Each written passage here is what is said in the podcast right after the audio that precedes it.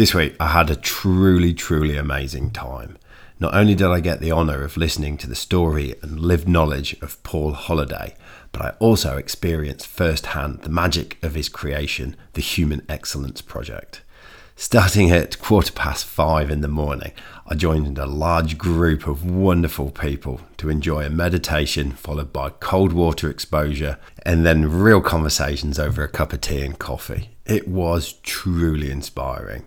Afterwards, we sat down and we got into a podcast, and Paul tells of how a culmination of losing his wealth through the global financial crisis back in 2008 in Liverpool in England, and then the terminal cancer that took his father cracked him open to truly live life and serving those around him to reach the potential that lies within. Paul goes deep, sharing the story of how the Human Excellence Project came to be, his coaching with men, and the current state of being a man, as well as many, many other areas. This podcast is truly packed full of golden life nuggets that are so beautifully and simply put forward by Paul himself, who is a wonderfully magnetic character. It's something you'll feel from the minute he begins to speak in this conversation. So enjoy, Paul. Hello and welcome back to WA Real. I'm your host, Bryn Edwards. Early mornings, cold water exposure, men's mental health, and human excellence are just some of the topics we're going to dive into today with my guest, Paul Holliday. Paul, welcome to the show. Thank you very much for having me on, Bryn. Now, as the listeners will gather, that's not exactly an Australian accent you're sporting there. No. so, where are you originally from? Liverpool in right. England, a little town called Kirkby, um, on the outskirts of Liverpool. Yeah, working class, standard Scouse background. Background, really. Yeah. So, how did you end up in Western Australia? Wow, I I travelled for many years of my life for about when I was 16 till about 25. I travelled all over the world and I spent a bit of time in Australia. And when I stopped travelling, when, which is when I met Melanie, my, my partner, um, I always had it in my head that I'd be coming back here at some stage. Right. So I, we here to Western Australia. Here, well, not specifically to here. I thought it would have been Melbourne, if anywhere. Right. But when we, um, when I, I settled down in the UK and we had our businesses running, everything was going well, and we had this. I had this great career in, in finance I was a mortgage broker. Yeah. Um, insurance broker. We had a, a, couple of estate agents. Everything was going really good. And then in 2008 or 2007, yeah. the big credit crash happened and um, sort of forced us. We were always planning on coming, but it sort yeah. of forced our hand. So we came over then when everything just stopped over there. We lost everything and, and we decided to make the move. So mm. what I did was we did bought, you lose big? Lost everything. Right. Everything. Yeah, we had at the time we we had a as I say, it was called Key Financial was the company, and, and a little estate agent called Estate. Um, we had we had like twelve investment properties.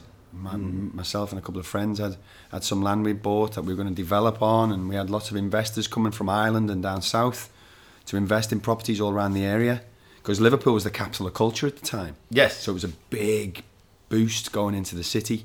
So um, yeah, it, everything was flying. We I was doing mortgages for for Liverpool players who were coming and buying investment properties through us. It's the high life. It was really was. It was like I drove a Porsche at the time, and and, and I associated my whole life to these things. Mm. This is who I am. The Paul H number plate. I'm this guy. I look back now and, and it makes me grin. But it, at the time, it was it was a momentum that myself and my friends who were who I surrounded myself with, we we jumped on the wave and we went, and it was going really really well. You know, we were in a fantastic place. Mm and that came to a, an abrupt end in 2007 when we found out the news of the GFC. Yeah. And um, and again, it was like I, I, associated myself to these to all these things, mm. and it was then at that moment when we lost everything that I realised what was important. And we came to Australia, myself, my partner, my two kids, and we did the tour. We went. I said, right, you decide where you want to live. We went to Melbourne, then we went up to the Gold Coast where this is where I knew people. And we came to Perth, where my brother was. Yep.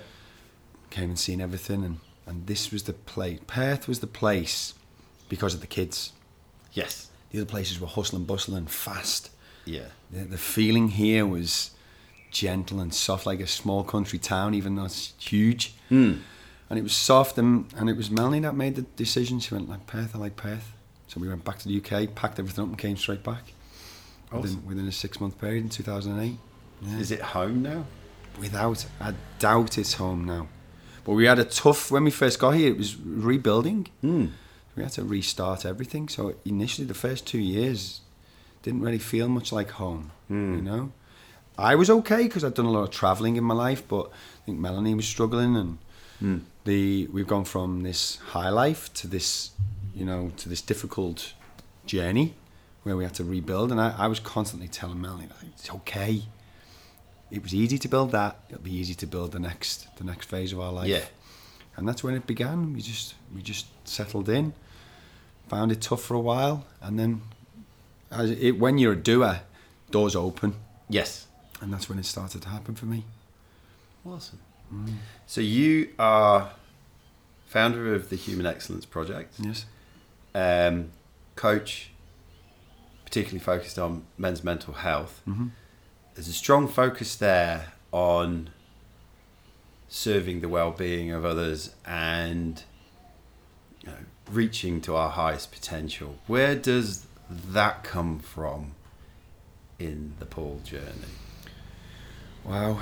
It comes from me being able to get to the age of 40 and then reflecting on what happened in my own life Mm. and the people that I've, who who I've connected with throughout my journey. And then being able to, coming from Liverpool and being semi successful, puts you in a place where people look up to you and, and, and they, you know, because most people don't do much. They, you know, and it's not, it's not their fault. It's just the way the program works in Liverpool Yeah. you know. And then everyone, I was called Lucky Holliday. That was my nickname. It was like I was lucky. Everything happened. It was luck. It wasn't nothing to do with me. Yeah. And I thought that was the case. Right. I'm just lucky, you know. So I went through my life thinking I was this thing, and then the other people around me, they weren't so lucky, you know. And then over the years, I realised. What were you doing that made you lucky? Do you, well, I now know that? what it is. I now know what it is, which is I was working hard. Hmm. I was putting myself into positions with good people and treating them well and, and having the right values and coming from a place of authenticity and honesty and, Hmm. and trying to be genuine in everything I did. And that created that momentum that people wanted to be around that, that thing. Hmm. Because I I didn't have many skills as such. I just had me. Through my travelling, I didn't, I didn't ever have education. But I knew when I, when I wanted to be a mortgage broker, I'd done the exams and I passed them real quick and I, Yeah. I stepped into that role. But then you start to see every. Now I look back, you start to see the roles that everyone was playing, and they were playing roles. They weren't being themselves. Yeah. You know. So as far as men's mental health goes, and look, it wasn't until I reached forty that I could look at everything and see how it was playing out Yeah. and that it was all being done before. Mm. Everyone had already played this game, and if I carried on playing it that way, I would go down the same path that they all are going down or they've been down. Mm. You know, as we spoke about, it's like the, it's it's about holistic look at your life. You can't just fix one area; you've got to fix it all. You've got to look Mm. at everything. And I look at these cities in England that we managed to get out of because they've got a very strong pull to keep you where you are. And when you get out of that, you realise that wait there, everyone doesn't play the game that way. You can play it these other ways. Yeah. And then you meet people who have also escaped their own environments. And then we all converge here in WA and we're all pulling our own intellectual property out Yes. and going, why not we play it this way? You know? And then you, when you go back into them environments, you see, like, you notice when you go back, and, and it's not a problem in these people because they don't know, but they're sitting in the same places at the same pub, talking about the same things, Running the same programs. the same programs, and it's it's it's it's just a lack of awareness, lack of understanding. What was the switch from having that awakening and okay, so I'm just going to sort this out for Paul to I've had this awakening and now I've got to share it with others and bring them up as well. Because Well, it was- could be quite easy for you to have that awakening, given what you told me about, you know, your trajectory of the money and the Porsche and and and it's like, whoa, this is a new awakening that's just going to boost Paul on his journey. Yeah. But no, now we're giving back. Mm. Yeah, that's right. Well, I think I was always giving, Um, but with all the intention of money, this thing at the end of it, I, I wanted to reach, I wanted to go somewhere. But when it, hmm. it was the cancer with my dad. It was the second time he got his cancer at that moment when I was, I was about forty, and that was that was the awakening moment hmm. for me. And I went on this What was it personal about that development. It was the shock of knowing that I was about to lose lose this incredible guy. Hmm. You know, I'm, I'm I'm fortunate to have an amazing mum who had all this love and all this connection and being able to bring us up, three kids on her own with my stepdad and go through this thing. And my dad allowed this to happen. And I had these amazing characters in my life, the, my parents, hmm. and different values. But I was about to lose my dad, who was this incredibly positive um, guy who, who just influenced people's lives very subtly, Yeah. but was never really taken seriously until we found out it was the it was terminal. Yeah. And it was that, that moment when it was terminal that all his teachings, all the things, all the tapes, all the Tony Robbins tapes and the Jim Rohns tapes, Had he been devouring them? his whole life. Yeah. Every time he got in my Porsche, there was another, there was another tape. Like you got to listen to this. You got to put this CD on. You've got to. wow. You and I was like, I th- again. You look back now, and I'm like so frustrated with myself that I, I wasn't aware at that time hmm. what he was trying to do. That I put myself because I had the car, because I had the business, because I had these things, and his journey had taken him through that. He'd he'd had it all, Yeah. and then he'd lost it all, and and he he was happy with that. He was living in a caravan No with his with his wife Nancy, and they had a brilliant life. And he was happy with who he was, being a taxi driver, doing a thing. Yeah. But then he, he thought, I'll help you, Paul. I'll help you through the mistakes that I made in my life.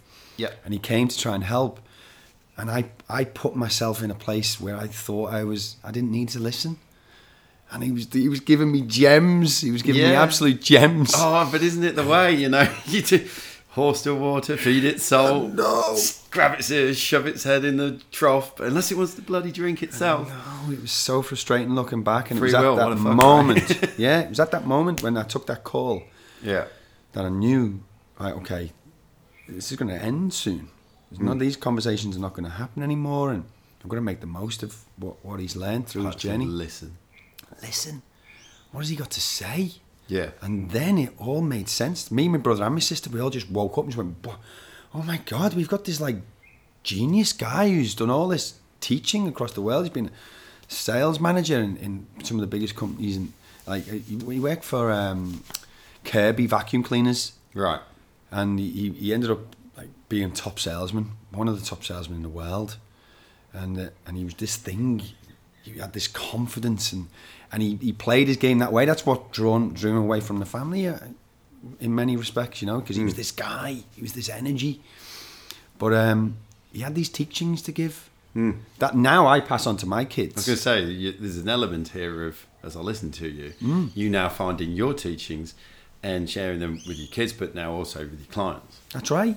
And that's where it goes on this journey. So initially, when I, over them, when I found out that information, I went on my own personal development journey, which was listening to my dad, which was then listening to Jim Rohn and Tony Robbins, and and then it came into podcasts, listening mm. to Joe Rogan and all the guests and Graham Hancock's, and you, Yep. then I started to build this network of of really unique individuals that I would listen to on a mm. daily basis, two or three times a day while I was working, of people giving this information of how they've navigated this game called life. What do you think happens that this this question has just come to me? Because I myself have been through that. You know, all of a sudden it's like, oh fuck, the gates have come apart, and then you want to devour the information. Yeah. Um, what is it you think that happens in that? I mean, yes, there's the learning of the information, but I feel like there's something else going on at that point. I think it's a feeling. It's like the knowledge that you get in. Yeah. Like you see somebody doing something great and their life looks great. Obviously, we don't know behind the scenes what their life is, but you see that they're doing this great thing mm. and that there is a process to it. Mm. And it's learning that everything has a process. And it's being able to look at these different areas of your life and realize that each one of them has this process. And some genius around the world has figured out an amazingly easy process that we can follow mm. in all the different areas. in all the different areas. Yeah. And then what I try and do now is get pull these processes together to giving a holistic approach to my clients' lives. It's like it's hmm. not me. It's like I'm sharing what other people have shared, but they've learned it off somebody else. Like we're not reinventing the wheel here. No. We're just bringing it all together and showing you the shiny wheel and how life can be. You'll be adding your bit. Oh, without a doubt, Yeah. it's definitely got my twist on it, hmm. and it's and a lot of the time it is my information because it's stuff I've learned. And as you see, sometimes you don't even know where it's come from. You start to share something with somebody, and like, where did that? And then you figure out, right, okay, it's a bit of that. It's a bit of this. It's a bit of learning off Yeah. this guy and a bit of learning off this lady, and it's amalgamated into this thing that you can share. Hmm. And it's the feeling of knowledge, you know. And you just you can't get enough of it. Then once you open that door, Yeah. you just want to put more into the cup. Yeah. It's like, what? Although I found that um, when I first found Brian and London Real and, and, and other things, I was devouring, devouring, devouring, devouring. But then I got to a point where I was just full. And I couldn't listen to another podcast. Mm. That's right. And I couldn't listen to another YouTube video. And I couldn't read another Alan Watts and this and that. It was just full. And I could not work it out. And then I think that's the point where it's where like the little knock on the door goes, right, you're full now. You've got to go do something with it to embed it. Couldn't agree more. It's exactly the same process Yeah. I went through over them years, just filling the cup up till it was overflowing. You've got too much information. I've got six or seven books full of ideas and Yes. and plans and you know just it's like a tree of knowledge. But there's nothing you're focusing on. There's too Yeah. much. Yeah. And then it's at that point you're like, right, I can't fill any more books. Yeah, I can't do this. I can't do this. yeah, no that's more. when you sort of go, all right, I'm going for the walk on the beach without the pod, without the ear pods or anything like that. I'm just going to go and be with all this stuff. And that moment for me was my dad's final passing. It was Right. that it was that that moment that I went right. Okay, it's in implementation time. Yeah. let's put this thing out there now, whatever this thing is. Mm. And it was at that moment where I where I just wrote them words down. I didn't know where the Human Excellence Project, and I believe that what I realised that all these people I'd surrounded myself with that I listened to, they're excellent at Yes. what they do. So like every that, then I thought, wait there, everyone's got excellence within them. Every mm. single person has got something unique that they need to share with the world.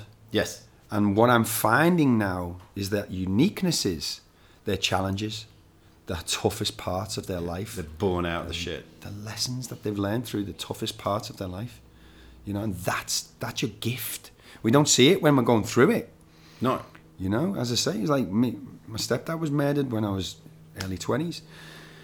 At the time, you just think, "Why me? It's this this thing?" Hmm. And then you go through these. No one teaches you. There's no one there to guide you and go, No. "Right, okay, this has happened, and now you've got to listen and learn this and hmm. breathe." And I don't even think you'd listen No, to them, even if there was somebody. Because there are people there, I know. particularly nowadays. Yeah, that's right. But all I had back then was, "Let's go and have a pint." Yeah. You know, and then it was like, no, no, I don't want to listen to that. It's too heavy.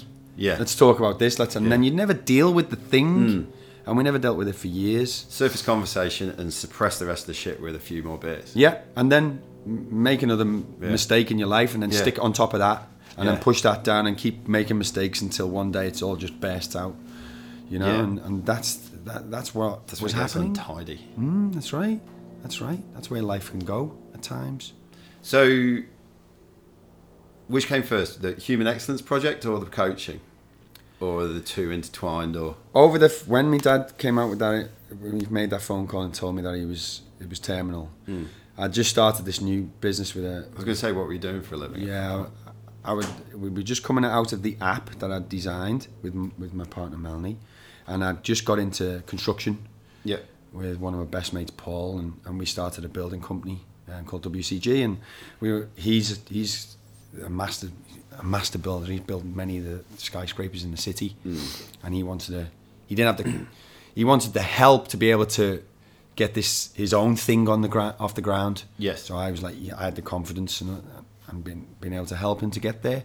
And within a year we built a, a structure in Leederville hmm. and then from there we started building these we went from nothing to having 75 guys in in like a year or two. Wow. And this thing started and here we go again it was just watching it Yeah. again and we're on this Lucky train Paul's on his roll. there you go but my awareness my awareness of it was different Yeah. so then I realised, like, okay, what is this thing now? And then when you're doing the work and you're listening to the Alan Wattses and you listen to Brian Rose and listen to podcasts and you start getting all the knowledge and then you start to talk about the mental health.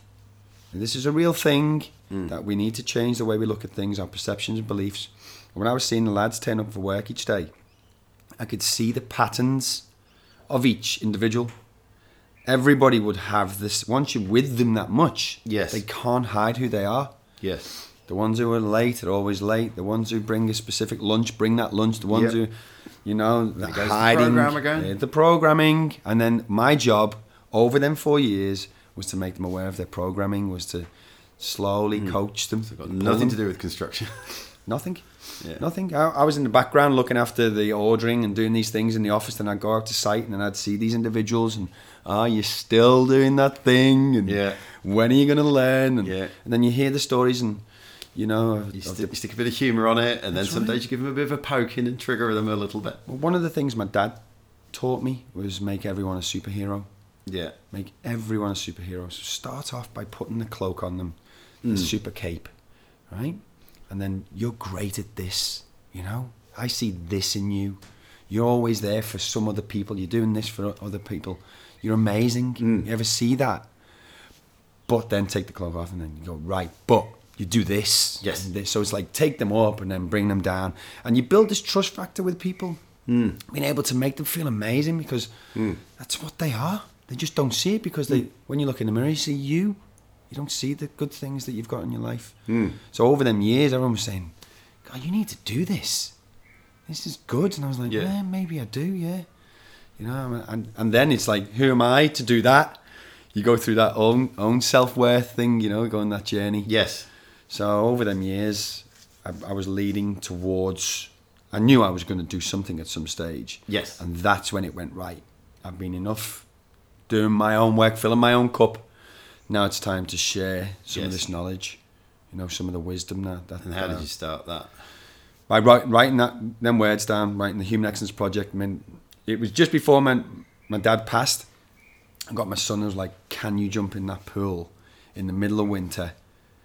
For granted, we're going to show him. We're going to show him that we've got the strength to jump in that freezing cold pool at six a.m. And he was like, "Yeah, I can do it. I can do it." you know. And then we got up in the morning. Me, me and him were standing there, and I've got it on record to, to send it to my dad to just give him this boost. Yeah. And then we both jumped in, and it was like, get, he wants to get out. Jesus, what's going on? And we both want to get out, and I went, no, no, no, stop, stop. Just feel it, feel it, and then just stay in there and allow your body to take over control. Yeah. And then you realise that your body will regulate itself, it'll make it warm. And then you're in that meditative state. Mm. Realise that it's, yeah, just calm, it's good. And then, I was, wow, this is a thing. So I started sharing the videos with a couple of my friends, Mike and Manna, and we created this group where I was like, I'm going for runs now. Yeah. Because I realised that I was telling my kids to do stuff, Yes. but I wasn't doing, it Doing it myself. yourself. I was like, Kids will do what you do, not what you say. I was going, you need to start running, you need to exercise, you need to do this, you need to eat healthy, you need to. And I wasn't doing none of it myself. And it was a slap in the face. Like, all right, you need to change. You need to show them the way. Don't just tell them. Mm. You need to show them. And, that, and that's where it all started, really. It's like, I've got to get, I've, I've got to get. They're on their own journey, they're on my journey. Mm. I'm on my journey. And this legacy thing is like, what? what is that? I want to show people what I'm doing so they can come and ask, why are you doing that? It's like, it's good for me, you know? Mm. And that's where it began, in like jumping in the pool, sharing it with a few friends, and then realizing it was a thing that made me feel better. I was, I was getting more time at home with my family, being able to relay what was going on in my own life. And then I started going to the beach. I, was doing it in the pool. And then me and me and Manna, a, a real good friend of mine, we, we started going to the gym at three thirty a.m. And I went, I went right. I'm going to do a gym challenge. One month in the gym. We get there at three thirty, and then we'll go to the beach at five. And then we started record, like taking pictures of that. And then from there, it just, it just started. Yeah, I did a month in the pool, and then I did a month on the beach, and then it turned from me to three, to five, to seven, to nine. To, hmm. Before you know it, it was fifteen every day, and hmm. random people coming down, and it was drawing these people in who were asking questions. Why? Why are you doing this? And he's like, you wait, you'll see, you'll feel it, you'll Yeah. feel it, and then they would bring their own their own in, intellectual property down and start sharing what they do, and then you get involved in what they, and it's just this beautiful Mm. thing that's growing. And, it's not just going in the water. I mean, I came down this morning before we did this podcast. So there I am at quarter past five at Hillary's, you know, and then we all met. And the first thing I noticed is, you know, being very formally English, go shake everyone's hand. That doesn't go anywhere because everyone gets a hug, which is bloody awesome because I love hugs. And then and then we all go and sit on the beach and we have this wonderful guided meditation for 15 minutes. There's a lovely quiet time, everyone's sitting in a circle. Then we go back, pop on the boardies, walk out. Well, 80% of the people walked out to mm. the, the pier, the, mm. the quay bit. Others sort of walked in. Mm-hmm. Uh, and then 20 press up, 20, 20 press ups, and then dive in. Yeah. And then and then just stay in the water, like you mm. said, until the heartbeat, the breath, Yeah. and the body regulates itself, and you get into this really calm state. Mm. And then you know we were in there for a while. We went out on the little pontoon, mm. in again, then out we come. Everyone's shivering and laughing and joking, but you know the energy levels are remarkably different. And then we go and have a cup of tea and a yarn about stuff. Yes. Fucking awesome way to start the day. It is, yeah, and it's got on a my natural terms, flow. on our terms. That's right. Yeah, you're there for you. Yeah. And it's important that people turn up for themselves. Don't don't turn up for your partner. Don't turn up for anybody else. You're mm. there for you to break the patterns of behaviours you've always built. And that's the whole thing. Is like I tell people, you don't have to come to the beach. It's not about you following what I do. It's about even if you just turn the cold, shower cold. Yeah. Even if you get up 15 minutes earlier and just go and sit down, as you say, just go and sit and just look, just be quiet for a bit. Just, what is meditation? It's just calm down, hmm. starting your day. And what I found is at the beginning is that when you're getting up that early, it naturally changes your, your circadian rhythm. You you have to go to bed earlier. Yes. You know, so we we play this game. What I've seen around that where we spend time with our families at night, right? We're all hmm. together with a family. We watch these shows. We, no, you're not. You you just you're just downloading all this information off TV. You know, or you wa- or you're on the phone trying to find the bottom of Facebook, or you or you you, the bottom you know, or you're looking at um, Netflix. You you're not actually with anybody. people. So what what I found was swap them two hours that were wasted in the evening where I was staying up till eleven, go to sleep at nine, and and change them for two hours productive in the morning where you you are actually communicating, where you are actually meditating, where you are the connection to bring some new people in and to show them that no, there's no handshakes, it is a hug. You know, but then to feel how each person hugs and how the hugs change mm, over the days. Talking about that this morning, I really loved that. yeah, it's the, Was it? I've given thousands of hugs, and I like to know how they hug. It's like, oh, that's gold. there is a way. There is a way, and the more you relax into it, you become you begin to get them hugs you get only off your mum. Yes. Them real deep hugs, and then you go in again. Yes. It's like, yeah, okay, there's the connection. There's the connection. It's like we have a major problem in society with loneliness. A major problem. They, they say that kills more people than smoking these days. Yes. You know, people being lonely, and and you can be lonely in the, in the middle of a crowd. You know, because there's so much going on in your head.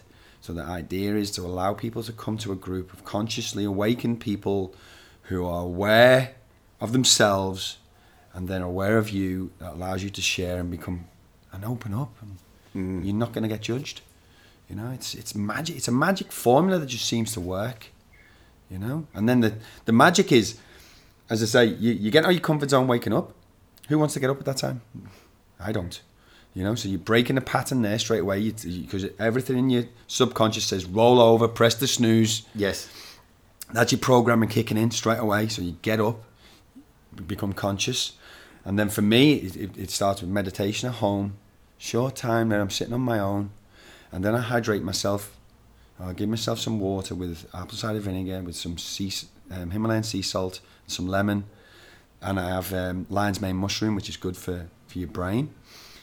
And then we jump in the car, we go down to the beach, and we meet new people.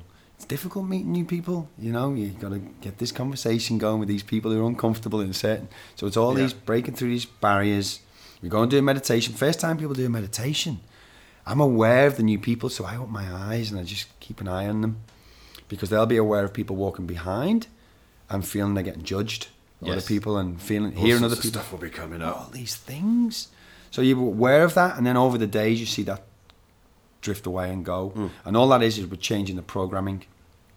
This is allowed. You're allowed to do this feels strange now, but it's allowed.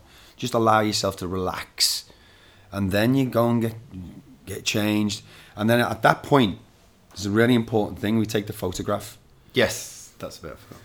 and we get a new person. The the new person takes the photograph, and again, it's confronting. A lot of people, new people can't do it.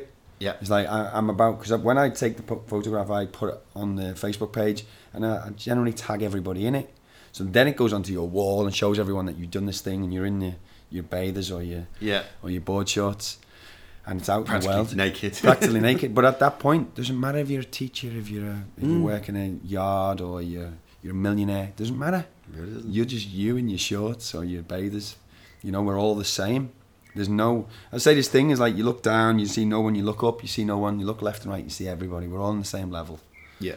You know, and that's what it is at that moment. We take the picture, then we walk down, take that slow walk, and it's quite a walk to the jetty. It is. it's cold. It is. You know, it can be raining The sometimes. nervous energy starts to come on. you listen to it. You walk in the plank, as I said this morning. You you're walking down. It's freezing cold, and then you've got to wait until we jump in.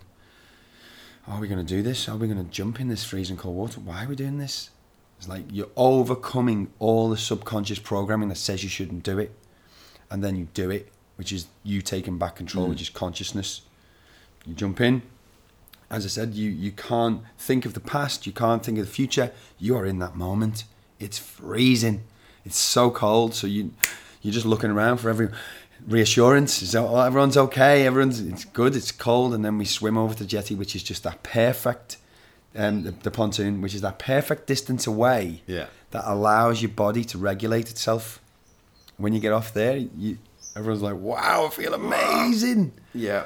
You know, then we go down, swim. There's always little challenges. We swim underwater, see who can swim the furthest. All these, everyone's pushing themselves.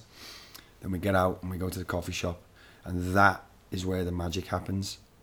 You've gone through all these difficult scenarios on this journey mm. In the space of half an hour. just to break through all your consciousness, all, all these subconscious programmings. Mm. Why am I doing this? Why am I doing that? Why am I doing it? And then you get to the coffee smash, shop Smash. and then you listen and you share and you le- listen and share and people come up with their own ideas and and we're and just it, all, the magic always happens in there. It's like every day it gets better. Every time I go in the coffee shop and I go and sit with someone new and just listen and they tell you about their journey and then it's that that's where the healing is. It's like Yeah. people being able to that stuff that we've suppressed. It's okay to share it there, get it out, purge it out, Yeah. get rid of it. Yeah, it's magic. How's that gone? Have you converted that into actual sort of your coaching and, and the other stuff that you do? Well, it was really a really difficult process because again, you, you bring in how do I monetize this Mm. thing that is is healing people is is like literally saving lives. It's it's dragging people from anxiety, depression, suicide, and giving them their life back. How do we do that in a moral way, in a in a Mm.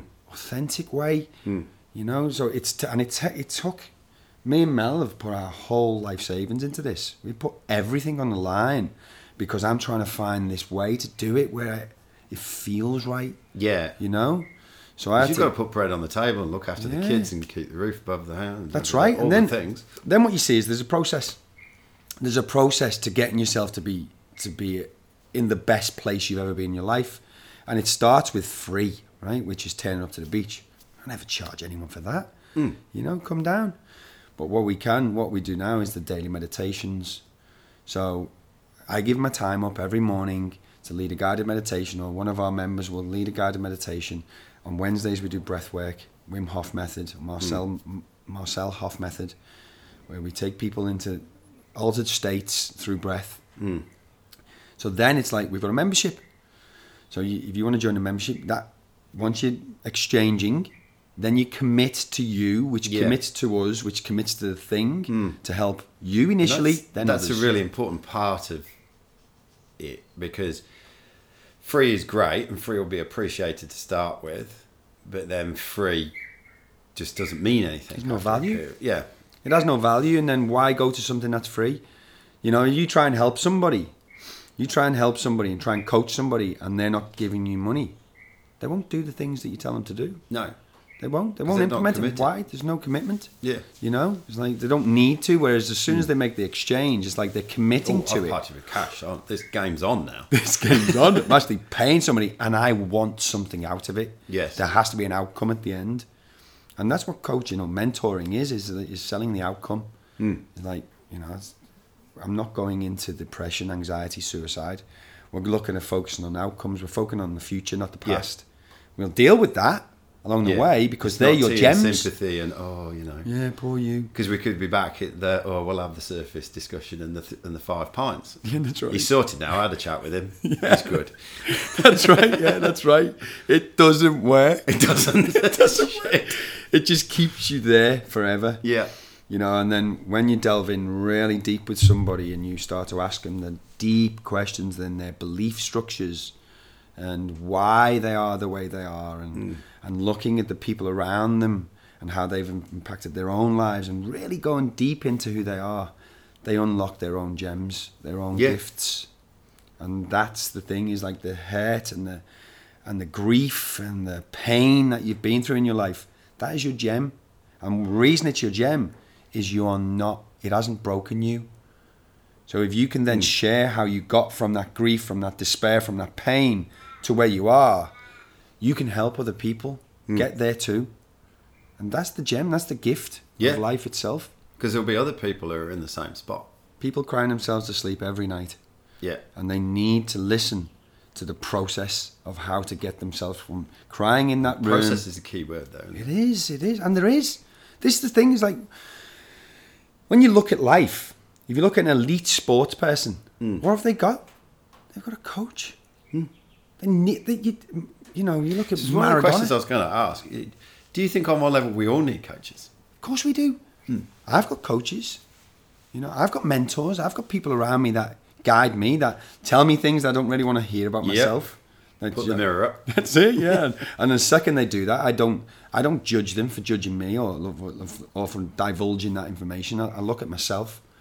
You know, everybody needs that because, as I say, whether you're a musician, whether you're a sports, whether you're in business, everyone gets coached. If you want to be a manager, then you generally go on a management course to get there, and then you're emulating somebody who you want to be. I want to be like a manager like that person, and we do that, and that's fine in business. It's fine on the football pitch, but then you bring it into your life, the real part of what your existence is. It's like, and you're winging it. You're just guessing Yeah. how to be a father. Well, I, I, I spoke to Wayne Bradshaw, uh, head of the Fathering Project. He said the same things. No one teaches you how to be a dad. Um, well, they do. Your dad does when you were born. And it's kind of like, unless you actually gain that awareness and go in and have a look and have somebody help you and chuck in a few more ideas, you did the same as your dad. And then I spoke to a lady called Amanda Labrosse about relationships. And she was saying, why is it people all spend like five to ten grand on a wedding dress, but not on a bit of coaching just to set you in the. Who teaches you how to do relationships? It's crazy, isn't it? Yeah, I've met Amanda. Amanda's amazing. Um, yeah, but you're right. You bang. it- Life itself needs coaching, and even the father thing is like, okay, we, we'll learn off our fathers, and we will do what our dads did. Hmm. Right, end the story. That's what will happen. Yeah. Did your dad get coached to be a father? No, he generally got off his granddad. And hmm. then you could start going back to these areas in life where it was where it was just surrounded with pain. Yes. So then it was discipline and the wrong types of discipline, and like you don't speak Fear until you're spoken to, and and stuff. yeah, and it's like that gets passed through all these generations to the point where we do the opposite to our parents. Mm. The opposite, like consciously. Yeah. I don't want you to go through what I went through, so I'm going to try and do this. I'm going to go over there. I'm going to go over there and do this other thing. And it's like, it doesn't work. No. Why doesn't it work? Because you're winging it again. You're guessing. This game has been played before. Yes. Find someone who's a, who's a master at it and copy some of the traits. It's easy. And that's what coaching is. It's like looking, allowing someone to look at you, pull it apart, and make you think about yourself because you've got all the answers. Yeah. You know, it's Yeah. just uncovering them. Yeah. I've done a hundred odd podcasts, and each person has so many gems of gold and stuff mm. like that in them. And everybody's got gold in them. Everybody, absolutely everybody's got gold in them, and it's allowing them to see that because most people don't think that they have. Why is that? They don't. They just, it's a, Because lack got to be knowledge. partly the the root of a lot of anxiety, depression, and and like I I might go out on a limb here, but you know, I did I did a degree in psychology and a master's in business psych, and I get that you know in a bell curve, there's going to always going to be a top and bottom five percent who, for one freak of DNA nature, is just slightly wired up to mm. be more depressed or be more anxious, and and you know, this, I'd call, class those as like severe, severe, severe, properly, or almost hardwired. Mm. But there's a big 80%, 90% in the middle who sort of fluctuate around in there mm. and and they can make their own choices. But somewhere in the middle of it, they've taken on some shit that stops them from seeing their own gold. Change is hard. Yeah. Change is really hard, and it's confronting at times, Mm. and people don't want to go there. But you mentioned that word choice, and I, I call it a superpower. Yeah.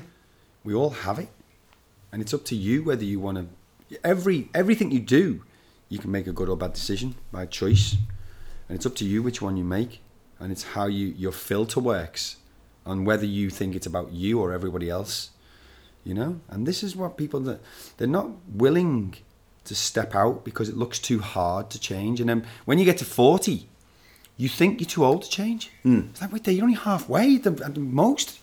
It's like now's the point. Then life begins at 40. There's never a truer word said. Yeah. Yeah. You learn so much shit in your early years Mm. of what to do and what not to do Get you to this point. to get you to this point where you can actually start to implement that change and create your legacy. Create your legacy, you know? And you heard that story about um, Alfred Nobel. Alfred Nobel, he, he opened, uh, it was back in the 1800s, and he opened a newspaper and got to the obituary section. And, Yeah. and there he was. He was there. He, him, he's reading it. Alfred Nobel is dead, and he created, he was the, um, he, he designed um, dynamite, he invented dynamite.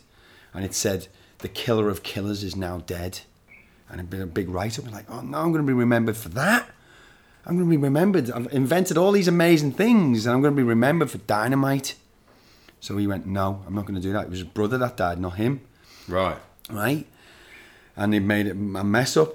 So then what he did is he created the Nobel Peace Prize. That's right. And that's him. It's like he's not remembered for that no more. But he got to look at himself and then go, no, I don't want to be remembered for that. I remembered something great. So he'll be able to put himself, what do you want people to remember you for? Hmm. Look at your life now. If you passed away now, what would they remember? What would they say at your funeral right now? Hmm. And then let's let's face it, you're not you're not dead. So what do you want them to say at your funeral? Create that world. Hmm. So what they're going to say at Paul Holliday's? Wow. I think now, after this 11 months of doing what I'm doing, it'll be that I am now helping others. That isn't about me, it is about other people. And that is, we can create a movement. And if to create a movement, you have to s- step up. You know, I think I'm at like 315 days or something straight every morning now. And the reason I do that is it's not by mistake. It's like I need to show up and show everyone my patterns so that they hmm. can trust who I am. yes. And then if I tell people, if you want to come in and share who you are, turn up. Mm. And turn up and turn up and turn up and turn up, and then you everyone will see who you are because you can't you can't put that mask on for too long. Mm. All your other mask will be seen. It's demonstrating your accountability to yourself, isn't it? It is, yeah. And putting that out on show. That's right. That's right because that's who you are. You need to celebrate that. Mm. You need to celebrate who you are, Mm. Not You know- hide it under a bushel. and then celebrate the the mess ups as well, and the mistakes that you've made in your life. In your life, you know, as well as the things that you've got right. But the things that you got right, uh, they don't really seem to be lessons. They, they are, Mm. but the ones that you got wrong, they're the they're the ones you can tweak and turn up and down. Yeah. you know. It's funny actually. Sometimes I do believe there's lots of lessons to be learnt in the stuff that you do right. Um, if anything, what Mm. is it that what is it that I'm doing that made this successful? Yeah, Because I need to do more of it. But unfortunately, I find that as a species, we tend to move more out of pain than we do towards pleasure. yeah, that's right. Constant So- looking for it. So we kind of need that pain to propel us forwards before you start going, hang on a minute. there's probably a lot of pain that drives people to come down to the beach every morning. Mm. Like, oh, I want an opportunity to open up to something different. Da, da, da. But after a period of time, it's like, whoa, I feel good. What? Mm, right. I need to do this every day.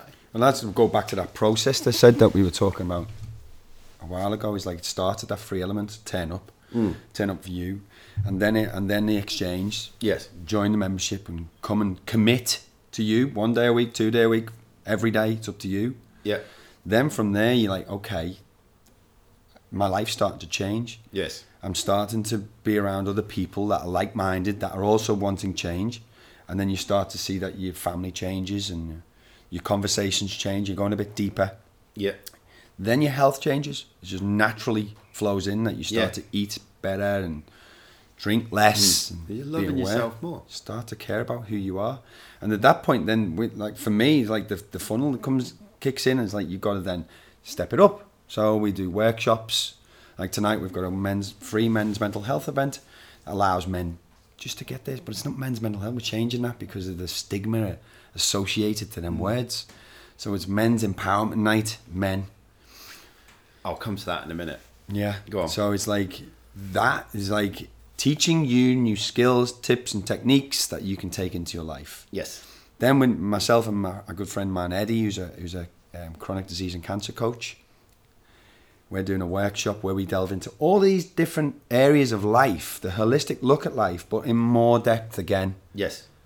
And then there's the coaching, which is the deep dive into you Yes. on a one-on-one basis. Having been through that. having been through the process Yes. to figure out like there is a stepped process to Yeah. finding out who you are, you know, and what you're here for and what your purpose and direction is. Mm. What you know, what is the meaning of life for you? That's your. I can see how that's your um, process for progression for Mm. individuals linked authentically with your business value ladder. That's right. It is, and it, it, it all ties in together. And again, at the beginning of this, it was for me to get to as many people, but then in, you, you have to bring it down to men because there's, we've got a major problem in society with men's mental health, which hmm. and we have with women as well. But then to go to the mine sites, to be able to share these simple ideas with men who have never heard it before is to hmm. say you don't have to go and hide in your room and watch the TV and just you know get go to the easy distractions of life or the easy convenience of putting food into the microwave and ding we're looking for everything now Yes.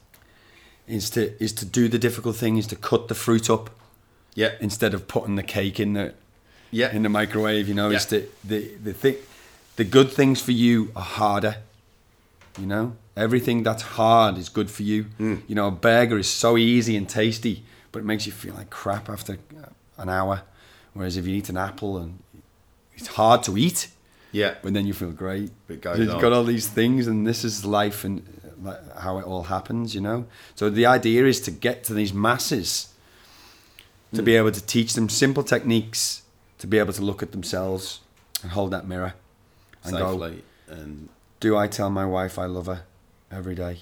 I mean it. Do I take my kids out because for them, or do I just do it for show to show people on Facebook that I'm doing it?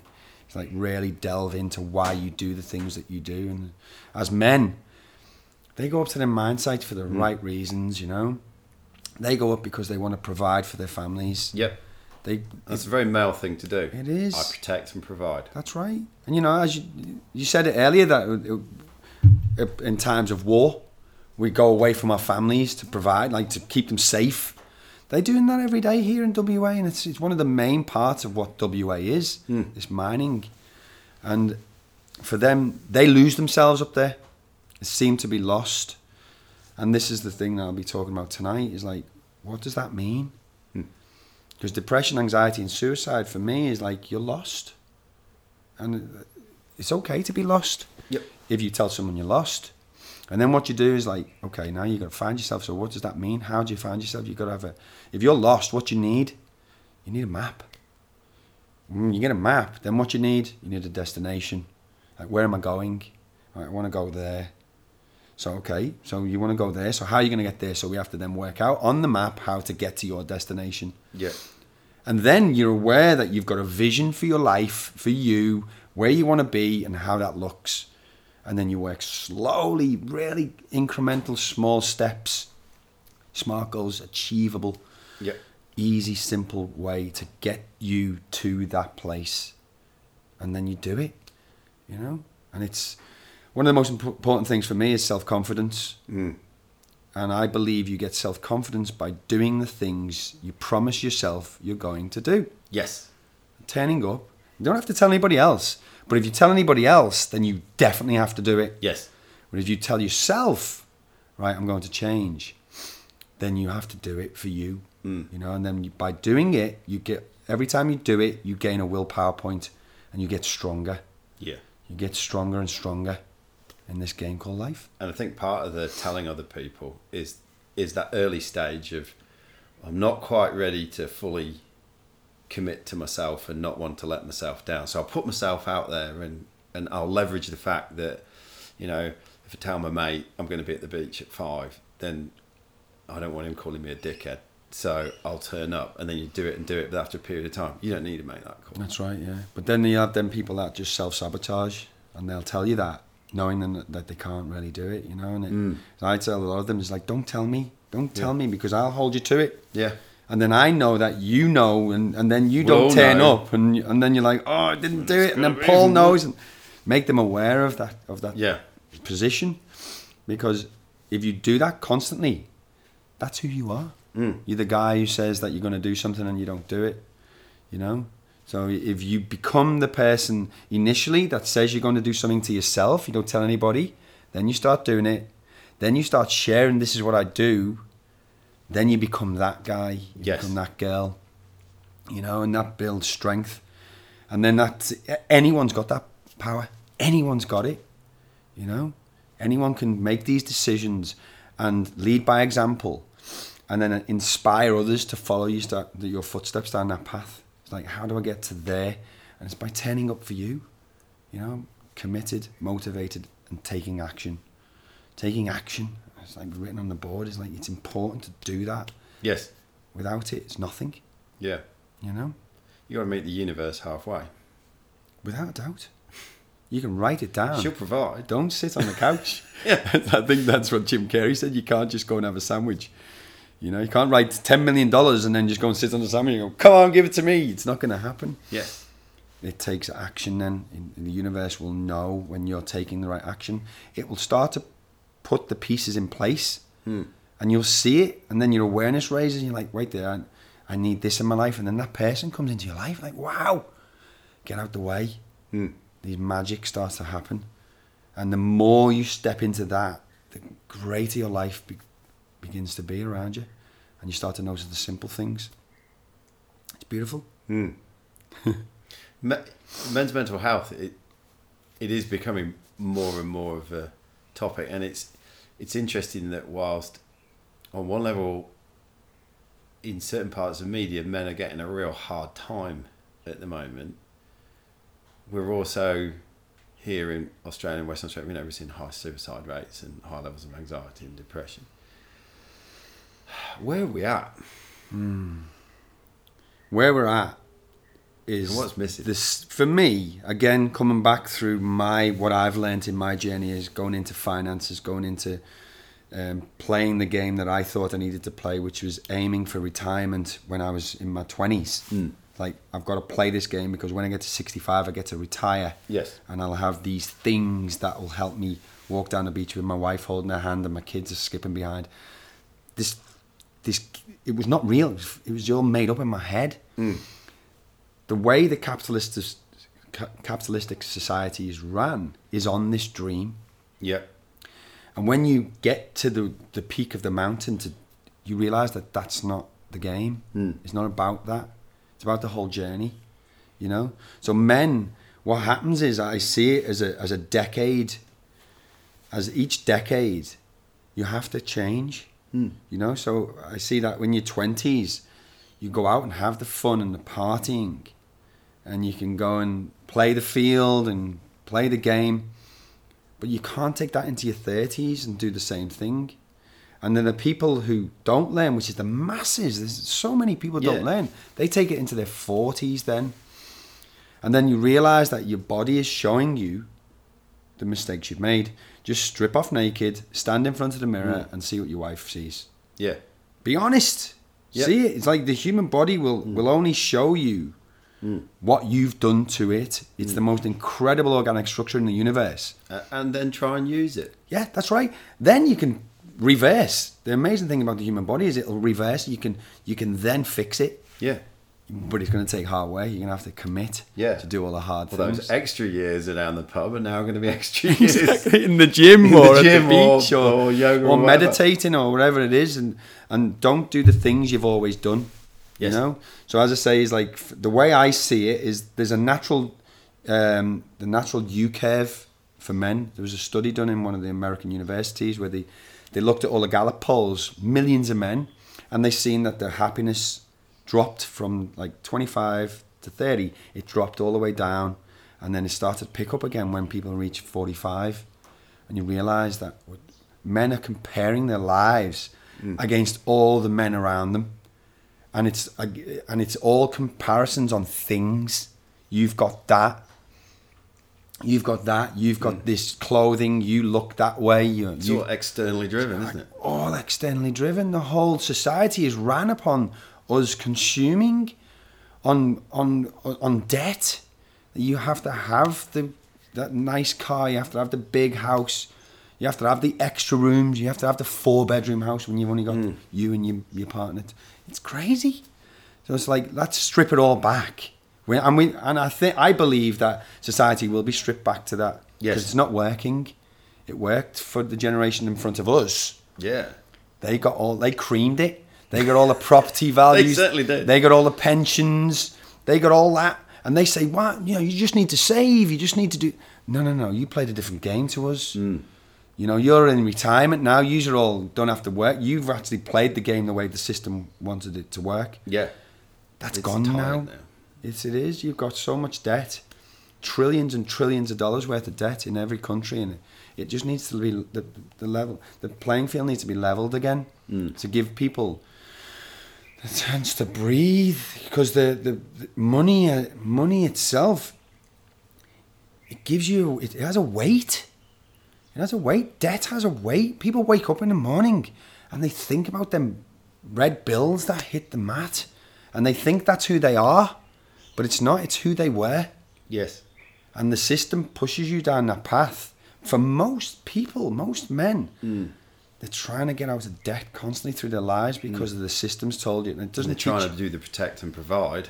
and the, the system's made them so in debt that Mm. they can never get in front and they were never going to win because Yeah. the system says you have to get on the ladder you have to get first you know the, the, decision to buy a house is so flippant but it's, it's it's one of the biggest financial decisions you'll ever make in Yeah. your life and they're they're doing it with you know $1000 down you know making it so simple for people to get in that much debt and then starts people on that journey you know, straight away that now you need to provide. Hmm. Get out and get your job.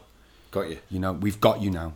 You, Yeah. you. Whereas for me, we should teach the kids is to earn more and spend less. Hmm.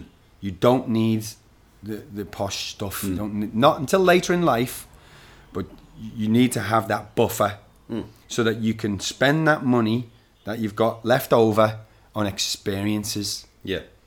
on taking your wife to a beach somewhere pleasant, on taking your kids on a holiday and being present with them without having to worry about the bills. Right? Hmm. You know, instead, what we do is we we go, no, you need to be in debt. You've got to be controlled now. Now you're on the ladder. Now you got straight away. Now you can plan for retirement. You've got to get your hmm. pension in place. You're like, no, And they're going to be, and the system's going to be hitting the next generation harder with the increase in university fees. it's crazy that we That's charge before you even get to a house. That's right. You know, I was lucky enough to go to university where state paid for my bachelor's degree, and I think my master's degree cost me two thousand pounds. My son's currently in, in TAFE at school doing year 11, year 12, and he wants to. He chose the word engineer. That's what he chose. He didn't really know what it is, but Hmm. he wants to But now he's starting to understand what it is and he likes it, which is great. Mm. But they're they're forced to make that decision in the early age, like what do you want to be? Like how the hell are you meant to know what you want to be at Oh, sixteen? you're going to change careers seven times at least. You're going to well, change it. yeah.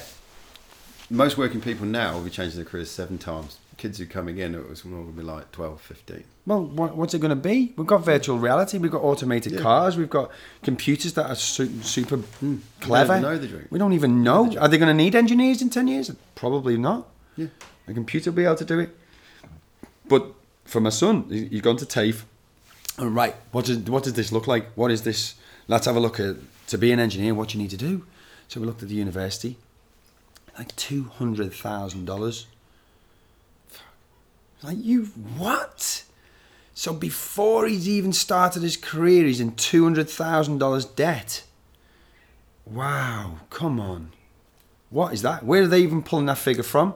Where's the hmm. university pulling that figure from? One human being. How many of them complete the course? Then how many of them complete it? How many engineers have we got going for one specific role where you're going to maybe get 50, 60, 70,000 dollars? You will never pay that debt off. So straight away the shackles of life are on them at the beginning. Mm. So for me, again, come back, come back, come back. Mm. What I want to teach my son is what do you really want to do? What fire in your belly do you want? You are like a superhero, you're a creator, you can do anything you want in life. What do you want to do? Not what the system tells you to do, but what you want to do. And then let's play that game. Mm. Let's refine you at that young age to become this great man. And Alan, Alan Watts says it if you if you miss it at 16, 17 and they start doing it when they're 25, they've missed that really critical age where they can get their teeth and really understand who they are Yes. and refine their craft. Because we've we don't learn off our fathers anymore, and this is a major problem. Is mm. I want him ideally not to follow my footsteps, but to follow in what I'm learning is I'm being me now. Yes. So I want him to be him Earlier. earlier, as early as possible. Understand who am I. Ask yourself that question, deep, meditate on it, and figure out who am I. Hmm. It's like a big question to ask, and then at, at that age, you can it can be confronting, you know. But then if we can get these, if we can get loads of teenagers to start actually doing what they want to do, Imagine how amazing their life would be if you're getting paid. If you refine your craft in such a way that you can get paid for being you. How awesome would that Early be? on. How awesome would that Yeah. be? And lots of people do it. Yeah. Lots of people do it. Lots of people are just themselves. Like doing this, podcasting. Hmm. You know, to be able to share and be able to talk to other people, be able to look at us with Yeah. our grey beards. I know. Figuring it out 44 now. years old. 44 years old. Yeah, from England, grey beards. Why Yeah. do we have to go through all the pain before we figure out, Mm. right there, I want to do this.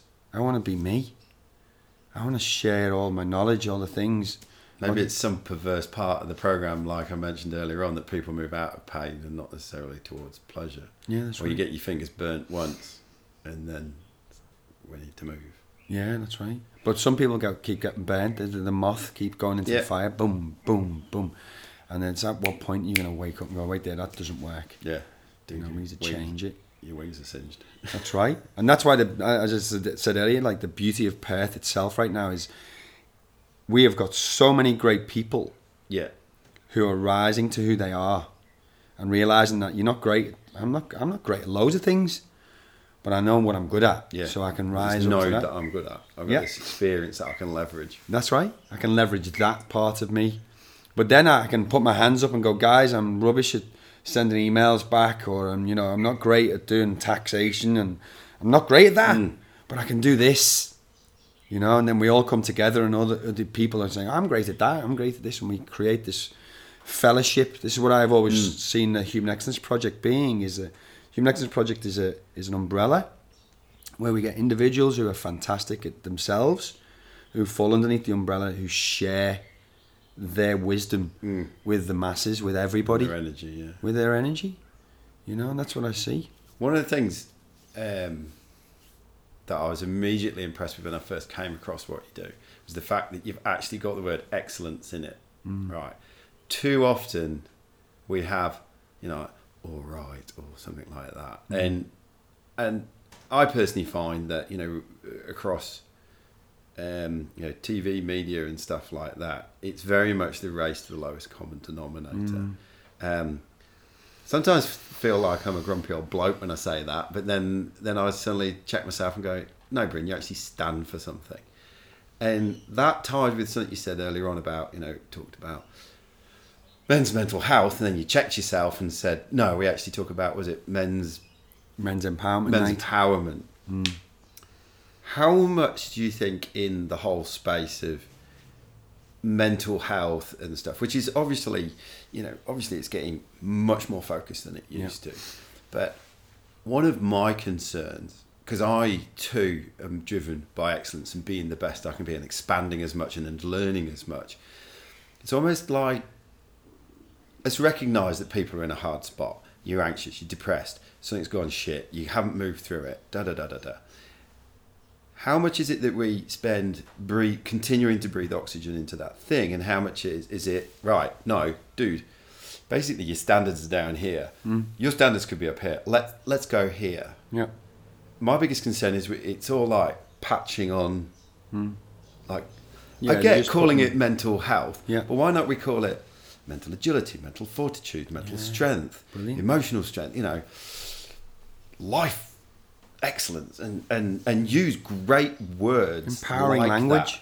Yeah, the labels, the definitions that we choose to use in the language. Mm, without a doubt. And that's why we looked at changing the, the name of the event, mm. is because of that. It's like we're talking about that. It's like even the way you stand says a mm. lot about who you are, mm. how you walk, how you breathe, how you act, how you.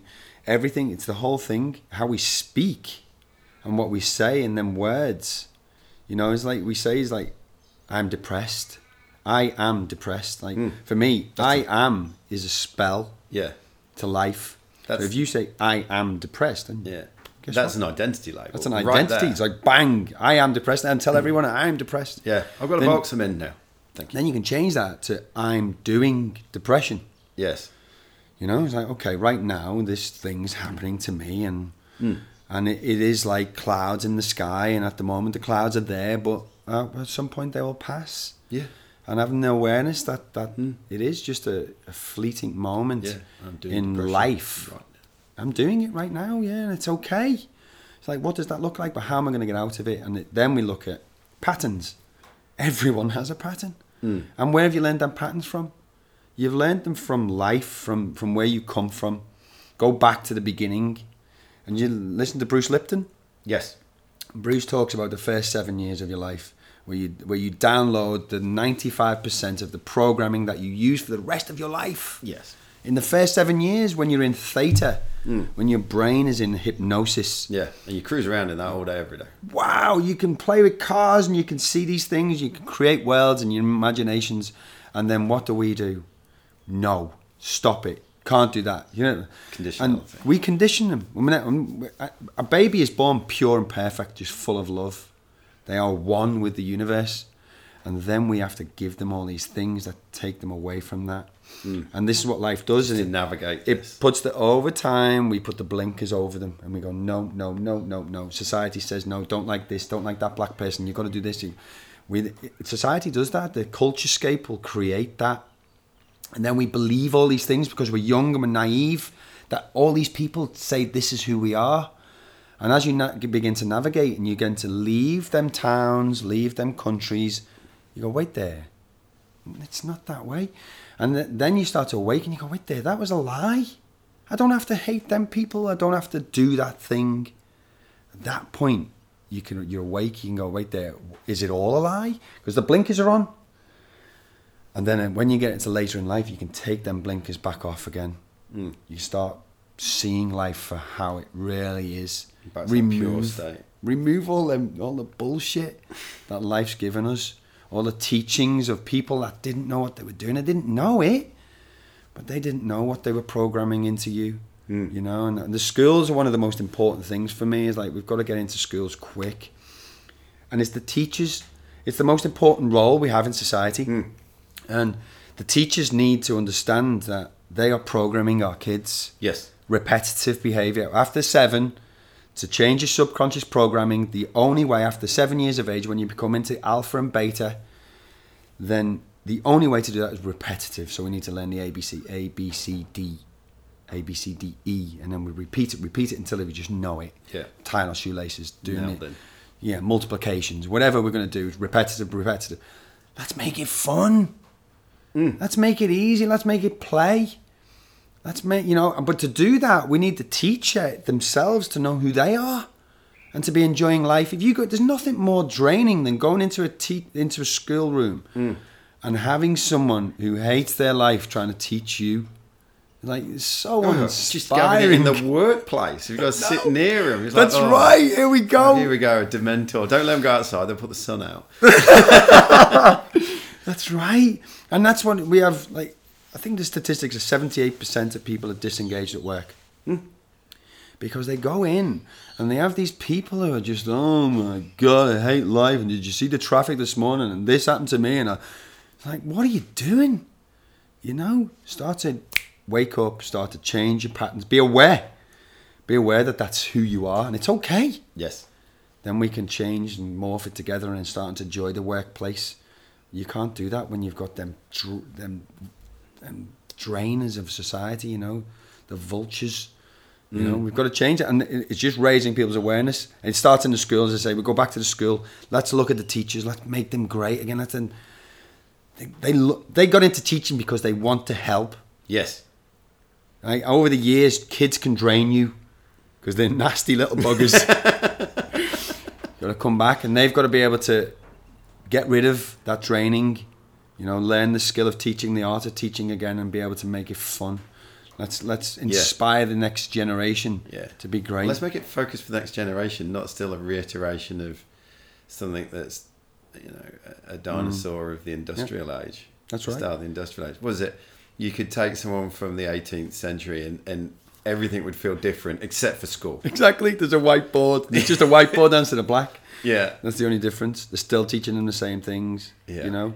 But the craft, be able to look at using the hands. You know, a friend of mine, um, Nesh, is a bright guy. He um, he was working in artificial intelligence for a while, and I asked him with my son. I was like, right, what does he need to do? Because we're we're going into this new age now. What do you need to do? Because this is exponentially growing, so that he's got a career as life. And he said, anything with your hands touch, feel, create, you know, be creative. Yes. The computers will never be able to do that. Yes. So get into that world, you know. Magic. Magic. What does Western Australia look like for you if more people like up their excellence by at least two to five percent? Oh my word. And just The appreciation- two steps of responsibility. The appreciation of the coastline. Yep. To be able to know that any of us can get hop in our cars, even if you're in the hills, you're half an hour from the coast, Yep. and be able to go to some of the best beaches in the whole world. Yep. Not while you're there, you're going to see dolphins and potentially whales, and um, just be the appreciation of where we live. We live in one of the most unbelievable spots this planet has has ever produced. You know, and then if you jump in your car, and you go north or south, and everyone goes, "It's too far to go up to Coral Bay or to Exmouth." You you put that commitment in. Oh my word! The things you see and do up there is Yep. so amazing. The same as the South region is. We are blessed to live in such an amazing area. But if you don't get out of your house, if you just go to the pubs, you'll never see how hmm. special this place is. You know, I feel blessed to live here. Hmm. Hmm. What's Paul learnt about Paul in the last years of the journey? Last few years of the journey. Whoa, to get out of my own way. I've really learned that if you try and push your life in a certain direction, it won't happen. It's really just Mm. to allow yourself to to turn up, to to be the best version of yourself, and then to watch what happens around you. You know. I think Dan Peña's got a lovely phrase of "stop treading on your own dick." Yeah, that's right. That is, and it's true. It's true. We all we all got this idea in our lives that we want to be something, or you know, the the. Another thing I look at is like, and Carl, a good friend of mine, uh, who said is the process, the the creative process at the beginning of something new, is where the the most fun is. Yeah. And he said to me, "I'm I'm jealous of where you are with this Human Excellence project because you're in the creation phase. Mm. You know, it's like enjoy it, enjoy the stresses, the strains, the difficulties." Because that's the that is the fun part. In the years to come, you'll look back and go, "Do you remember when we did that?" You know, Mm. is like to get out the way of the process and be aware of the emotions that life brings in. And it's okay to be anxious. If your awareness is there, you can get hold of it and you can breathe out of it. Mm. If it's not, then you can stay in that state for a long time, you know. And it's, yeah, it's, I've, I've learned a lot, you know, with the different modes, with the meditation, with the cold exposure, with Marcel Hoff come over and taught me so much about getting in your own way. You know, he's an amazing guy. And being able to get these people to come in to share them little gifts and then to share them with others. So yeah, it's get out your way. Magic is in the air. Mm. Excellence is there for all of us.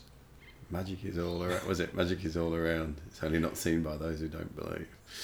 exactly. What a great one. Yeah, I like that. Love it. Love it. What does the next three to five years look like for Paul, the Human Excellence Project? Um, growth. Yep.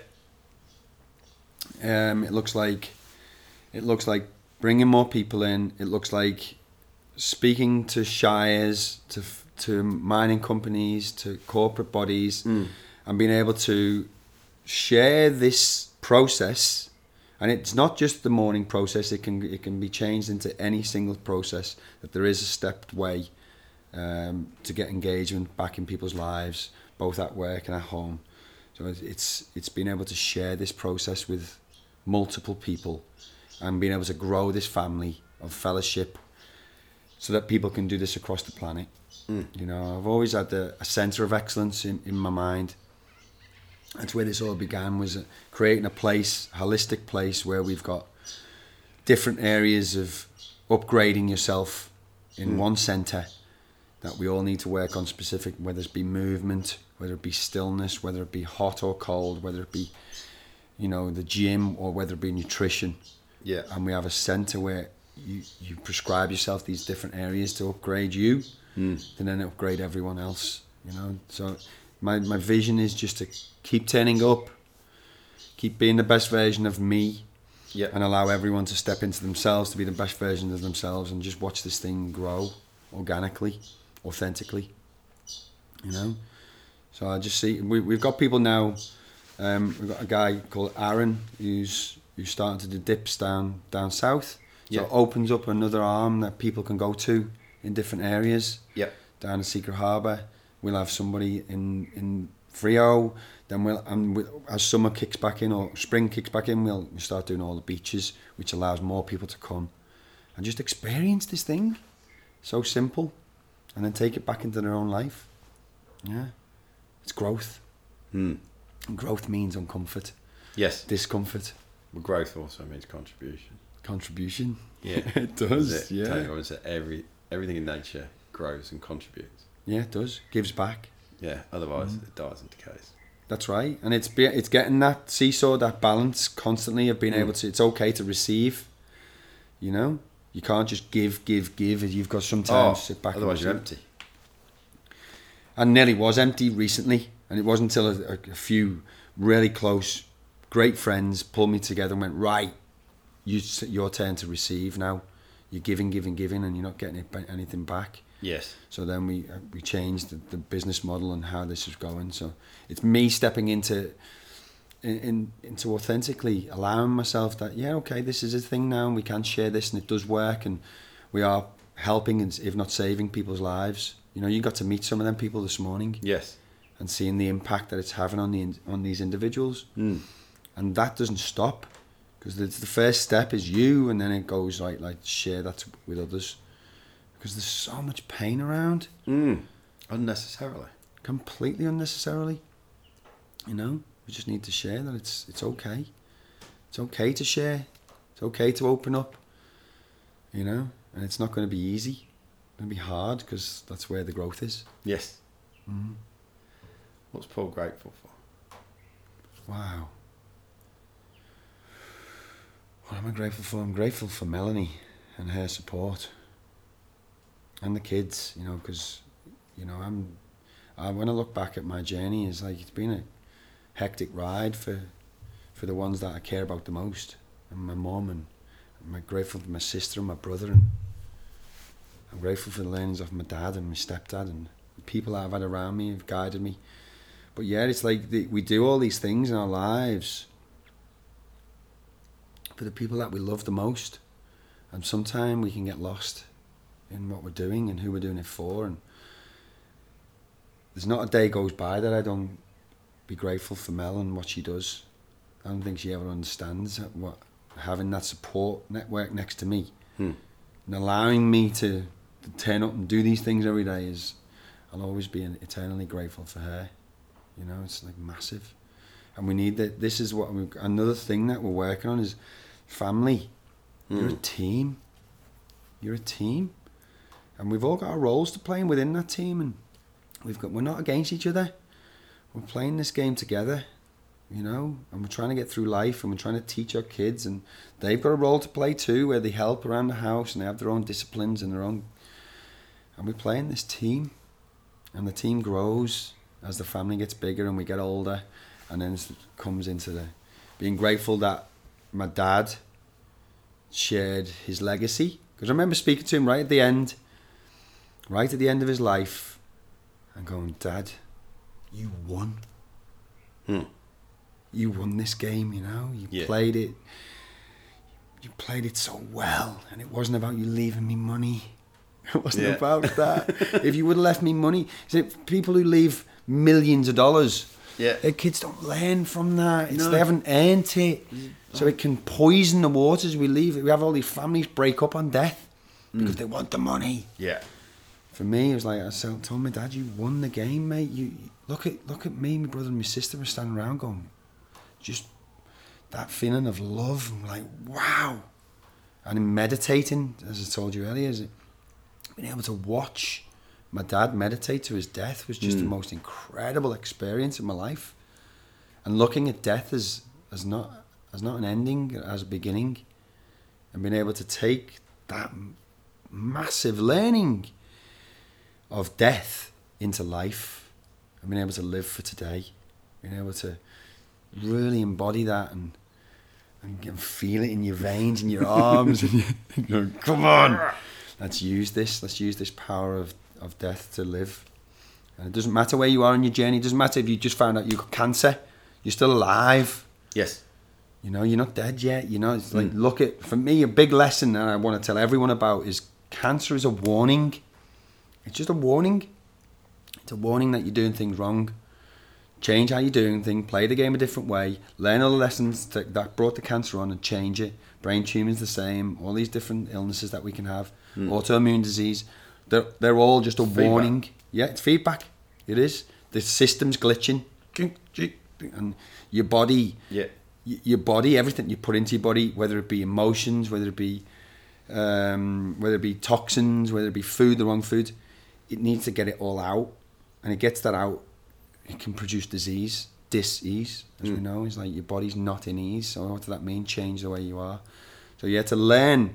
My gra- my gratitude is to is my learning is the learning process to understanding that all these amazing people have inf- have infected my life so that I can enjoy my life Yes.